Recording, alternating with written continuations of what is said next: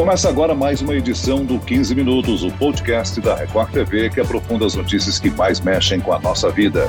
O Jornal da Record exibe nessa semana uma série de reportagens especiais que mostram a importância da doação de órgãos. O Brasil é o segundo país com maior número de transplantes. Mesmo assim, são 41 mil brasileiros na fila de espera. Para conversar com a gente, está aqui comigo nessa entrevista uma pessoa que passou por um transplante de coração, Túlio Canova. Seja bem-vindo, Canova. Estamos aqui mais uma vez agradecendo a oportunidade de falar alguma coisa né, sobre essa passagem tão difícil e a necessidade da doação de órgãos. E quem nos acompanha nessa entrevista é a repórter que participa dessa série, Catarina Ron. Olá, Catarina. Oi, Celso. Oi, Túlio, tudo bem? É muito bom estar de volta aqui ao podcast. Celso, olha, esse é, é um assunto tão importante, é desses assuntos que quanto mais a gente fala, mais a gente estimula, que a gente precisa sempre tocar nessa questão do transplante de órgãos, da doação de órgãos. E nessa série de reportagens, a gente mostra que o número de cirurgias de transplante de órgãos no Brasil, que estava numa crescente até o início do ano, caiu quase 40% nesses primeiros meses, na época mais aguda da pandemia. E nos últimos dois meses, agora outubro, setembro, houve uma melhora. A gente conheceu pessoas que passaram pelo transplante em plena crise sanitária. Conversamos também com o Túlio, que fez o transplante de coração, mas isso lá em 2017. E a gente conversou também com famílias que perderam seus filhos queridos e, mesmo no momento de maior dor, tiveram esse gesto de absoluto altruísmo e disseram sim para doação. E é isso que a gente mostra nessa série de reportagens. Não foi só ela, foi mais pessoas que, que esse doador salvou. Eu agradeço infinitamente pelo sim, o sim que eles deram em salvar a vida da minha filha. Mas graças a Deus ela teve a consciência de doar, né? Porque é poucas que tem, né? Eu acordei ele na madrugada, falei, Miguel, a gente vai para o hospital. Ele só pulou da cama e falou assim: meu rim chegou. E quando o telefone toca, ele fala assim: aqui é do hospital do rim, quero falar com Solange. Você já. Opa, Será que chegou minha vez agora? Catarina, parabéns pelas reportagens que você tem trazido ao Jornal da Record. Ontem, por exemplo, ficamos eu e a Cris Lemos, acredito que todos que acompanharam a matéria, emocionados com o relato do garotinho que fez o transplante de fígado, mesmo estando infectado pelo coronavírus. E também com a desafiadora situação da equipe médica. Agora, Túlio, conte para nós a sua história. Você fez um transplante do coração, mas você levava uma vida muito saudável antes de tudo acontecer, não é mesmo? Primeiramente, eu tive um, um, infarto e foi submetido a uma revascularização com três safenas e uma mamária, isso no começo de 16. Eu sempre fui esportista e sou formado em educação física, mas trabalho no comércio. Uh, então, a necessidade de a gente trabalhar, professor de educação física na minha época não tinha tanto efeito, então trabalhamos hoje com uma confecção, né? pequenininha, mas trabalhamos. Isso cria, logicamente, um estresse entre trabalho, entre vida sadia, e você vai, no decorrer do período né, da vida, você vai sempre tentando melhorar. E chega o um momento do estresse, numa idade que eu estava, 60 anos, e sempre trabalhando muito, uh, não na educação física, fazia o esporte, não fumava, não bebia, tinha uma vida regular. E de repente eu tive uma surpresa que jamais imaginava que ia acontecer, um entupimento ventricular fui submetido a essa revascularização e passei um ano tentando melhorar nesse estado né, da revascularização, terça-feira uma mamária e não consegui. Entrando para o INCOR no final do ano de 16, quando eu entro para o INCOR, eu tenho aquela notícia que impacta e gela quando se fala você está na fila do transplante. Mas eu falei, como? Fila do transplante? Sim. Você vai ter que ser transplantado e esperar agora porque você não tem mais condições de estar com o seu coração. E foi lá que vivi um ano, totalmente dentro do INCOR. Foi uma dificuldade muito grande de você ter que se acostumar, vivenciar, já tendo passado um ano difícil, a lição foi muito grande, foi um estágio muito grande. A minha vida começou exatamente na entrada do INCOR e a gente começou a fazer, como eu falei para a Catarina, um trabalho sobre conscientização e doação de órgãos e que não se falava muito bem no Brasil, e não tinha uma divulgação. E aí eu senti aquela necessidade da espera e da esperança que fosse tomado antes, porque cada mês que passava parecia interminável. Então foi muito difícil. visualizar todo aquele acompanhamento de pessoas que estavam do meu lado. E eu falo do meu lado porque eu fiquei no SUS e agradeço muito ao SUS e acho que é uma coisa muito importante para o país falar muito sobre isso. Agora, depois do transplante, você tem uma página nas redes sociais dedicada ao transplante de órgãos. Fale a respeito Sim. dela. Então, o Doar Vidas é uma página necessária que a gente teve justamente a ideia lá dentro, porque eu não sei se foi um sonho, foi uma intuição, mas me veio uma palavra e foi muito engraçado. Você vai achar que é interessante, porque tinha um programa do César Filho, da Record, eu estava no quarto e eu vi ele falar sobre um transplante. No dia que eu estava no quarto, isso foi meados de fevereiro que eu estava lá. Eu falei, puxa, eu preciso ligar para a Record, precisa alguém falar sobre isso. Aí eu tive aquela ideia. Quando eu falei, deixei um recado, aí me veio aquela ideia, conscientização. Então eu aprendi a mexer mal e mal no celular, no Instagram, e comecei com minhas filhas, ah, uma amiga, uma esposa, fazer um trabalho sobre a divulgação e fui tentando penetrar no meio de caminho que eu não esperava. Fui aparecendo novas condições e criamos o Doar Vidas, que era uma ideia para conscientizar as pessoas sobre a espera, a dificuldade, a necessidade dos doadores, que as famílias que doam são fantásticas. É aquele amor do filho que se perde e o amor para aquele que fica, porque a gente cuida do filho da pessoa no coração. Eu, no meu caso, o coração, eu chamo ele de menino, eu falei para Catarina. Então esse menino está comigo, mas o agradecimento que o que ele não aprendeu, eu tento ensinar.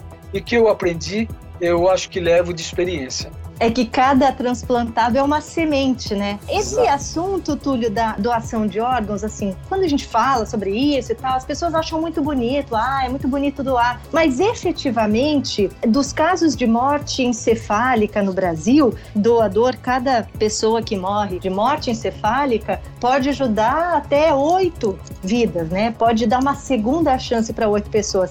Agora, no Brasil tem uma questão: você só pode doar se a sua família concordar. Na verdade, quem dá a permissão, a autorização, não é a pessoa em vida. Ela pode ter feito um testamento até, em cartório e tudo mais, mas quem vai dar a autorização final é a família.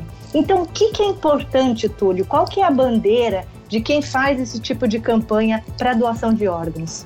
Eu acho que tem muita gente trabalhando nesse sentido agora, né? mais ainda nesses últimos anos, né? que são três anos que a gente vem realizando essa ideia, e que a legalização seria interessante. Eu perguntei, inclusive, para advogados, precisaria, não tem condições de testamento, não tem, e o corpo é seu, é um desejo seu. Então, acho que deveria existir isso, como em outros países do mundo já existe.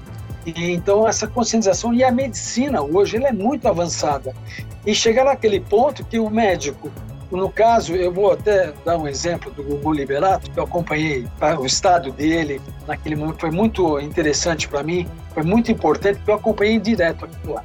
Então, ele teve um tempo que ele ficou sobre aparelhos, até o médico falar sobre exatamente o que aconteceria, não teria uma, um retorno. Eu acho que é importante que você veja, chegou num estágio em que a pessoa não tendo condições de viver ou viver uma situação dificilmente, que seria possível, eu acho que deveria ter esse lado da família. Agora, se era desejo dele, como foi constatado e a família autorizou, eu acho muito importante. É que você mencionou o Gugu e entrevistando a família dele, o que me chamou a atenção foi que ele já havia conversado com a família sobre esse assunto. É um assunto um pouco difícil, né, de você abordar num jantar de família. Olha, se alguma coisa acontecer comigo, quero que vocês fiquem sabendo que eu sou doador de órgãos. É um pouco difícil, mas é só você dizer, pronto, está todo mundo sabendo. Mas isso foi essencial para a decisão da família na hora em que a equipe que abordou a família perguntou: olha, agora é o momento, vocês dariam permissão para que ele possa doar os órgãos? Enfim, isso ele já havia expressado essa vontade. Uma das bandeiras é, enquanto essa legislação não mudar aqui no Brasil, que se converse, não é que se abra o diálogo é, na família para que se expresse essa vontade. Isso é muito importante porque você conscientizando a família e a família procurando informações cada vez mais, porque isso é inevitável, não tem como. As pessoas têm que se informar. Nós vivemos e morremos. E quando o médico fala para você que você está lá à espera do coração, você não está torcendo porque alguém morra, porque evidentemente vai acontecer o quê? Todos teremos o um momento certo. Então você tem que ter consciência disso. Quando vier, já está avisado. Por favor, e vocês não esqueçam, estou doando meus órgãos. Eu não quero deixar alguém que não possa continuar a vida. Então, acho muito importante esse aprendizado, essa escola que vivi, o empenho dos médicos. E é impressionante, gente. É uma coisa que a gente vê um trabalho, eles vibram quando acontece o transplante e o coração começa a bater. Vibram na chegada de um, de um transplante, vibram no aviso de uma captação. Então, os médicos são empenhados, é uma coisa linda de se ver. Porque o empenho de todos, a central de transplantes, que é do SUS, muito bonito. Eu tive o prazer de conhecer, procurei me informar. Isso aí, ô Catarina, é o que deve ser a conscientização constante nos, no, nos meios de comunicação, entre as pessoas. Isso é fantástico. Faria uma calma muito grande para todos. Além de que, eu falo sempre, é aquele propósito espiritual de cada um. Isso aí é uma coisa, desejo único. Então, cada um tem seu livre-arbítrio. Túlio, esse exemplo da família e do próprio Gugu, né? Lindo, bonito, né? Porque acabou beneficiando mais de 50 pessoas com transplantes de ossos e tecidos também, né? Eu queria salientar que, além desse empenho, dessa euforia que acontece, que você citou, da equipe médica, tem também o, o apoio da Força Aérea Nacional, que às vezes transplanta um órgão de longe, de uma grande distância, né? E tem aí o fator tempo, de chegar a tempo de realizar o transplante. E isso é muito importante, ô Celso, porque eu tive o prazer de conhecer a Central de Transplantes, que é do SUS, fica ao lado do INCOR, e eu achei fantástico conhecer as equipes, as células que fazem a captação, porque cada órgão tem uma equipe que está tratando disso. Achei importantíssimo isso. Nossa, eu falei, por que não se divulga o trabalho de vocês?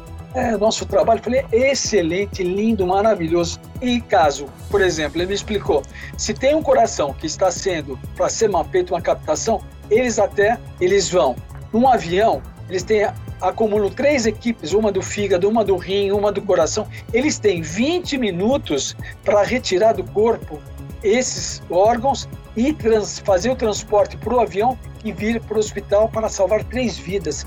Então você vê que é muito importante a Força Aérea, é muito importante esse trabalho do Águia, é muito importante esse lado de, de, de união. Eu acho lindo, é um negócio que é a vida. Então é muito importante, todas as equipes em si.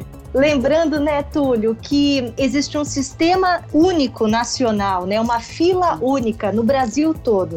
É um sistema que é, é gerenciado pelo Ministério da Saúde e esse sistema está em contato direto com as centrais de transplante em cada estado. Quando surge um doador, esse sistema é acionado e aí imediatamente, de forma muito ágil, uma lista já se gera uma lista de, de candidatos para ver para onde que aquele órgão pode ir. Isso tudo é muito rápido, muito bem coordenado e o Brasil, apesar do tamanho que tem, a gente consegue ainda é possível ainda fazer milhares de cirurgias de transplante no território nacional todo, né? Então é importante mesmo salientar o trabalho desses, dessas equipes e de todo o sistema digitalizado de transplantes no Brasil, né? É bom lembrar, né, Catarina, que nós temos aí 41 mil brasileiros na fila de espera de um doador, né? É muita gente, muita gente. E muitos desses conseguiriam ter um órgão se mais famílias dissessem sim.